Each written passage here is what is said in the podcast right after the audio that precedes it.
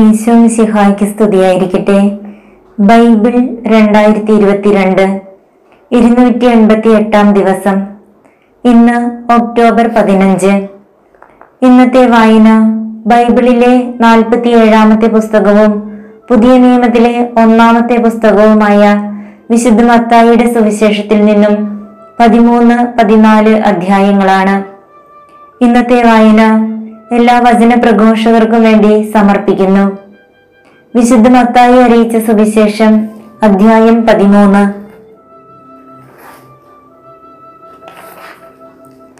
വിതക്കാരന്റെ ഉപമ. അന്ന് തന്നെ യേശു ഭവനത്തിൽ നിന്ന് പുറത്തു വന്ന് കടൽ തീരത്ത് ഇരുന്നു. വലിയ ജനക്കൂട്ടങ്ങൾ അവന്റെ അടുത്തു വന്നു. തന്നിമിത്തം അവൻ ഒരു തോണിയിൽ കയറി ഇരുന്നു. ജനക്കൂട്ടം മുഴുവൻ തീരത്ത് നിന്നു.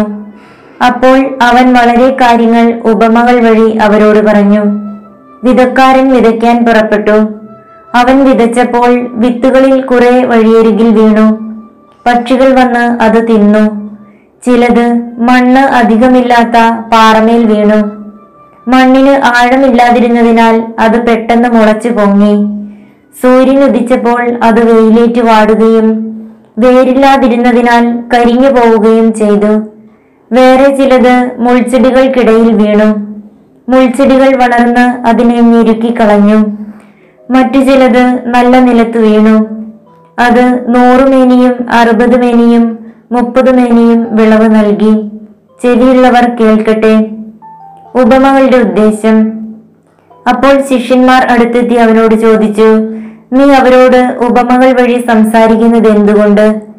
അവൻ മറുപടി പറഞ്ഞു, സ്വർഗരാജ്യത്തിന്റെ രഹസ്യങ്ങൾ അറിയാനുള്ള വരം നിങ്ങൾക്കാണ് ലഭിച്ചിരിക്കുന്നത്, അവർക്കത് ലഭിച്ചിട്ടില്ല. ഉള്ളവന് നൽകപ്പെടും, അവന് സമൃദ്ധി ഉണ്ടാവുകയും ചെയ്യും. ഇല്ലാത്തവനിൽ നിന്ന് ഉള്ളതുപോലും എടുക്കപ്പെടും. അതുകൊണ്ടാണ് ഞാൻ അവരോട് ഉപമകൾ വഴി സംസാരിക്കുന്നത്. കാരണം അവർ കണ്ടിട്ടും കാണുന്നില്ല, കേട്ടിട്ടും കേൾക്കുന്നില്ല, ഗ്രഹിക്കുന്നുമില്ല. ഏശയ്യായുടെ പ്രവചനം അവരിൽ പൂർത്തിയായിരിക്കുന്നു. നിങ്ങൾ തീർച്ചയായും കേൾക്കും, എന്നാൽ മനസ്സിലാക്കുകയില്ല. നിങ്ങൾ തീർച്ചയായും കാണും, എന്നാൽ ഗ്രഹിക്കുകയില്ല. അവർ കണ്ണുകൊണ്ട് കണ്ട്, കാതുകൊണ്ട് കേട്ട്, ഹൃദയം കൊണ്ട് മനസ്സിലാക്കി മാനസാന്തരപ്പെടുകയും ഞാൻ അവരെ സുഖപ്പെടുത്തുകയും അസാധ്യമാകുമാറ് ഈ ജനതയുടെ ഹൃദയം കഠിനമായി തീർന്നിരിക്കുന്നു. ചെവിയുടെ കേൾവി മന്ദീഭവിച്ചിരിക്കുന്നു. കണ്ണ് അവർ അടച്ചു കളഞ്ഞിരിക്കുന്നു. നിങ്ങളുടെ കണ്ണുകൾ ഭാഗ്യമുള്ളവ, എന്തെന്നാൽ അവ കാണുന്നു. നിങ്ങളുടെ കാതുകൾ ഭാഗ്യമുള്ളവ, എന്തെന്നാൽ അവ കേൾക്കുന്നു. സത്യമായി ഞാൻ നിങ്ങളോട് പറയുന്നു, അനേകം പ്രവാചകന്മാരും നീതിമാന്മാരും നിങ്ങൾ കാണുന്നവ കാണാൻ ആഗ്രഹിച്ചു, എങ്കിലും കണ്ടില്ല. നിങ്ങൾ കേൾക്കുന്നവ കേൾക്കാൻ ആഗ്രഹിച്ചു, എങ്കിലും കേട്ടില്ല. വിതക്കാരന്റെ ഉപമ വിശദീകരിക്കുന്നു. അതിനാൽ വിതക്കാരന്റെ ഉപമ നിങ്ങൾ കേട്ടുകൊള്ളുവിൻ. രാജ്യത്തിന്റെ വചനം കേട്ടിട്ട് മനസ്സിലാകാതിരിക്കുന്നവനിൽ നിന്ന് അവന്റെ ഹൃദയത്തിൽ വിതയ്ക്കപ്പെട്ടത് ദുഷ്ടൻ വന്ന് അപഹരിക്കുന്നു. ഇതാണ് വഴിയരികിൽ വീണ വിത്ത്. വചനം കേട്ടിട്ട് ഉടനെ സസന്തോഷം സ്വീകരിക്കുകയും തന്നിൽ വേരില്ലാത്തതിനാൽ അല്പനേരം മാത്രം നിലനിന്നിട്ട് വചനത്തെ പ്രതി ക്ലേശവും പീഡയും ഉണ്ടാകുമ്പോൾ തൽക്ഷണം വീണുപോവുകയും ചെയ്യുന്നവരാണ് പാറമേൽ വീണ വിത്ത്. ഒരുവൻ വചനം ശ്രവിക്കുന്നു, എന്നാൽ ലൗകിക വ്യഗ്രതയും ധനത്തിന്റെ ആകർഷണവും വചനത്തെ ഞെരുക്കുകയും അത് ഫലശൂന്യമാവുകയും ചെയ്യുന്നു. ഇവനാണ് മുള്ളുകളുടെ ഇടയിൽ വീണ വിത്ത്. വചനം കേട്ട് ഗ്രഹിക്കുന്നവനാണ് നല്ല നിലത്ത് വീണ വിത്ത്. അവൻ 100 മേനിയും 60 മേനിയും 30 മേനിയും ഫലം പുറപ്പെടുവിക്കുന്നു. കളകളുടെ ഉപമ. മറ്റൊരു ഉപമ അവൻ അവരോട് പറഞ്ഞു, ഒരുവൻ വയലിൽ നല്ല വിത്ത് വിതയ്ക്കുന്നതിനോട് സ്വർഗരാജ്യത്തെ ഉപമിക്കാം. ആളുകൾ ഉറക്കമായപ്പോൾ അവന്റെ ശത്രു വന്ന് ഗോതമ്പിനിടയിൽ കള വിതച്ചിട്ട് കടന്നു കളഞ്ഞു. ചെടികൾ വളർന്ന് കതിരായപ്പോൾ കളകളും പ്രത്യക്ഷപ്പെട്ടു. വേലക്കാർ ചെന്ന് വീട്ടുടമസ്ഥനോട് ചോദിച്ചു, യജമാനനെ, നീ വയലിൽ നല്ല വിത്തല്ലേ വിതച്ചത്? പിന്നെ കളകൾ ഉണ്ടായത് എവിടെ നിന്ന്? അവൻ പറഞ്ഞു, ശത്രുവാണ് ഇത് ചെയ്തത്. വേലക്കാർ ചോദിച്ചു, ഞങ്ങൾ പോയി കളകൾ പറിച്ചു കൂട്ടട്ടെ? അവൻ പറഞ്ഞു, വേണ്ട, കളകൾ പറിച്ചെടുക്കുമ്പോൾ അവയോടൊപ്പം ഗോതമ്പ് ചെടികളും നിങ്ങൾ പിഴുതു കളഞ്ഞെന്ന് വരും. കൊയ്ത്തുവരെ അവ രണ്ടും ഒരുമിച്ച് വളരട്ടെ. കൊയ്ത്തുകാലത്ത് ഞാൻ കൊയ്ത്തുകാരോട് പറയും, ആദ്യമേ കളകൾ ശേഖരിച്ച് തീയിൽ ചുട്ടുകളയുവാൻ അവ കെട്ടുകളാക്കി വയ്ക്കുവിൻ. ഗോതമ്പ് എന്റെ ധാന്യപ്പുരയിൽ സംഭരിക്കുവിൻ. കടുകുമണിയുടെയും പൊളിമാവിന്റെയും ഉപമ. വേറൊരു ഉപമ അവൻ അവരോട് പറഞ്ഞു, സ്വർഗരാജ്യം ഒരുവൻ വയലിൽ പാകിയ കടുകുമണിക്ക് സദൃശം. അത് എല്ലാ വിത്തിനേക്കാൾ ചെറുതാണ്, എന്നാൽ വളർന്നു കഴിയുമ്പോൾ അത് മറ്റു ചെടികളേക്കാൾ വലുതായി ആകാശപ്പറവകൾ വന്ന് അതിന്റെ ശിഖരങ്ങളിൽ ചേക്കേറാൻ തക്കവിധം മരമായി തീരുന്നു. മറ്റൊരു ഉപമ അവൻ അവരോട് അരുളി ചെയ്തു, 3 ഇടങ്ങഴി മാവിൽ അത് പുളിക്കുവോളം ഒരു സ്ത്രീ ചേർത്ത പുളിപ്പിന് സദൃശ്യമാണ് സ്വർഗരാജ്യം. ഇതെല്ലാം യേശു ഉപമകൾ വഴിയാണ് ജനക്കൂട്ടത്തോട് അരുളി ചെയ്തത്.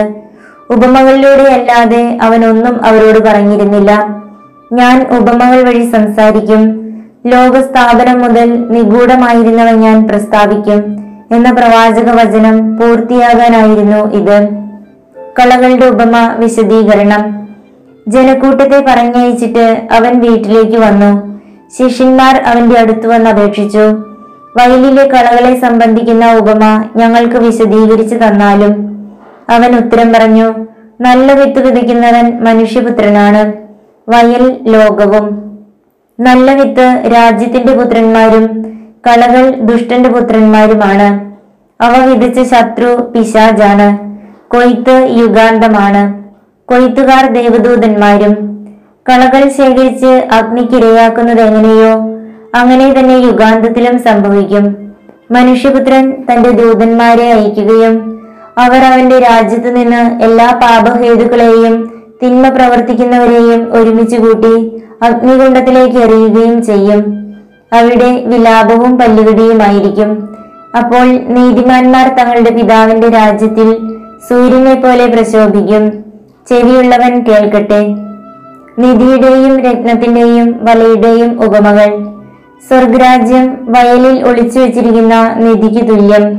അത് കണ്ടെത്തുന്നവൻ അത് മറച്ചു വയ്ക്കുകയും സന്തോഷത്തോടെ പോയി തനിക്കുള്ളതെല്ലാം വിറ്റ് ആ വയൽ വാങ്ങുകയും ചെയ്യുന്നു. വീണ്ടും സ്വർഗരാജ്യം നല്ല രത്നങ്ങൾ തേടുന്ന വ്യാപാരിക്ക് തുല്യം. അവൻ വിലയേറിയ ഒരു രത്നം കണ്ടെത്തുമ്പോൾ പോയി തനിക്കുള്ളതെല്ലാം വിറ്റ് അത് വാങ്ങുന്നു. സ്വർഗരാജ്യം എല്ലാത്തരം മത്സ്യങ്ങളെയും ശേഖരിക്കാൻ കടലിൽ എറിയപ്പെട്ട വലയ്ക്ക് തുല്യം. വല നിറഞ്ഞപ്പോൾ അവർ അത് കരയ്ക്ക് വലിച്ചു കയറ്റി. അവർ അവിടെ ഇരുന്ന് നല്ല മത്സ്യങ്ങൾ പാത്രത്തിൽ ശേഖരിക്കുകയും ചീത്ത മത്സ്യങ്ങൾ പുറത്തേക്ക് എറിയുകയും ചെയ്തു. യുഗാന്തത്തിലും ഇതുപോലെ സംഭവിക്കും. ദൈവദൂതന്മാർ ദുഷ്ടന്മാരെ നീതിമാന്മാരിൽ നിന്ന് വേർതിരിക്കുകയും അഗ്നികുണ്ഡത്തിലേക്ക് എറിയുകയും ചെയ്യും. അവിടെ വിലാപവും പല്ലുകടിയുമായിരിക്കും. നിങ്ങൾ ഇതെല്ലാം ഗ്രഹിച്ചുവോ? അവൻ ചോദിച്ചു. ഉവ്വ്, അവർ ഉത്തരം പറഞ്ഞു. അവൻ തുടർന്നു, സ്വർഗരാജ്യത്തിന്റെ ശിഷ്യനായി തീർന്ന ഓരോ നിയമജ്ഞനും തന്റെ നിക്ഷേപത്തിൽ നിന്ന് പുതിയതും പഴയതും പുറത്തെടുക്കുന്ന വീട്ടുടമസ്ഥന് തുല്യൻ. സ്വന്തം നാട്ടിൽ അവഗണിക്കപ്പെടുന്നു. യേശു ഈ ഉപമകൾ അവസാനിപ്പിച്ച ശേഷം അവിടെ നിന്ന് പുറപ്പെട്ട് സ്വദേശത്ത് വന്ന് അവരുടെ സിനഗോഗിൽ പഠിപ്പിച്ചു. അവർ വിസ്മയഭരിതരായി ചോദിച്ചു, ഇവന് ഈ ജ്ഞാനവും ശക്തിയും എവിടെ നിന്ന്? ഇവൻ ആ തച്ചന്റെ മകനല്ലേ? മറിയമല്ലേ ഇവന്റെ അമ്മ? യാക്കോബ്, ജോസഫ്, ശിമയോൻ, യൂദാസ് എന്നിവരല്ലേ ഇവന്റെ സഹോദരന്മാർ? ഇവന്റെ സഹോദരിമാരെല്ലാം നമ്മുടെ കൂട്ടത്തിലുണ്ടല്ലോ. പിന്നെ ഇവന് ഇതെല്ലാം എവിടെ നിന്ന്? അവർക്ക് അവനിൽ ഇടർച്ചയുണ്ടായി. യേശു അവരോട് പറഞ്ഞു, പ്രവാചകൻ സ്വദേശത്തും സ്വഭവനത്തിലുമല്ലാതെ മറ്റെങ്ങും അവമതിക്കപ്പെടുന്നില്ല. അവരുടെ അവിശ്വാസം നിമിത്തം അവൻ അവിടെ അധികം അത്ഭുതങ്ങൾ പ്രവർത്തിച്ചില്ല. അധ്യായം 14. സ്നാപകന്റെ ശിരച്ഛേദം. അക്കാലത്ത് സാമന്ത രാജാവായ ഹെറോദേസ് യേശുവിന്റെ കീർത്തിയെപ്പറ്റി കേട്ടിട്ട് തന്റെ സേവകന്മാരോട് പറഞ്ഞു, ഇവൻ സ്നാപക യോഹന്നാനാണ്. മരിച്ചവരിൽ നിന്ന് അവൻ ഉയർപ്പിക്കപ്പെട്ടിരിക്കുന്നു. അതുകൊണ്ടാണ് ഈ ശക്തി ഇവനിൽ പ്രവർത്തിക്കുന്നത്. ഹെറോദേസ് യോഹന്നാനെ ബന്ധിച്ച് കാരാഗൃഹത്തിൽ അടച്ചിരുന്നു. സ്വന്തം സഹോദരനായ പീലിപ്പോസിന്റെ ഭാര്യ ഹെറോദിയ നിമിത്തമാണ് അവനിത് ചെയ്തത്. എന്തെന്നാൽ യോഹന്നാൻ അവനോട് പറഞ്ഞിരുന്നു, അവളെ നീ സ്വന്തമാക്കുന്നത് നിയമാനുസൃതമല്ല. ഹെറോദേസിന് അവനെ വധിക്കണമെന്ന് ഉണ്ടായിരുന്നു, എങ്കിലും അവൻ ജനങ്ങളെ ഭയപ്പെട്ടു. എന്തെന്നാൽ അവർ യോഹന്നാനെ പ്രവാചകനായി പരിഗണിച്ചിരുന്നു. ഹെറോദേസിന്റെ ജന്മദിനത്തിൽ ഹെറോദിയായുടെ പുത്രി രാജസദസ്സിൽ നൃത്തം ചെയ്ത് അവനെ സന്തോഷിപ്പിച്ചു. തന്മൂലം അവൾ ചോദിക്കുന്നത് എന്തും നൽകാമെന്ന് രാജാവ് അവളോട് ആണയിട്ട് വാഗ്ദാനം ചെയ്തു. അവൾ അമ്മയുടെ നിർദ്ദേശമനുസരിച്ച് പറഞ്ഞു, സ്നാപക യോഹന്നാന്റെ ശിരസ് ഒരു തളികയിൽ വെച്ച് എനിക്ക് തരിക. രാജാവ് ദുഃഖിതനായി, എങ്കിലും തന്റെ ശബദത്തെയും അതിഥികളെയും പരിഗണിച്ച് അതവൾക്ക് നൽകാൻ അവൻ ആജ്ഞാപിച്ചു. അവൻ കാരാഗ്രഹത്തിൽ ആളയിച്ച് യോഹന്നാന്റെ തല വെട്ടിയെടുത്തു. അതൊരു തളികയിൽ വെച്ച് പെൺകുട്ടിക്ക് നൽകി.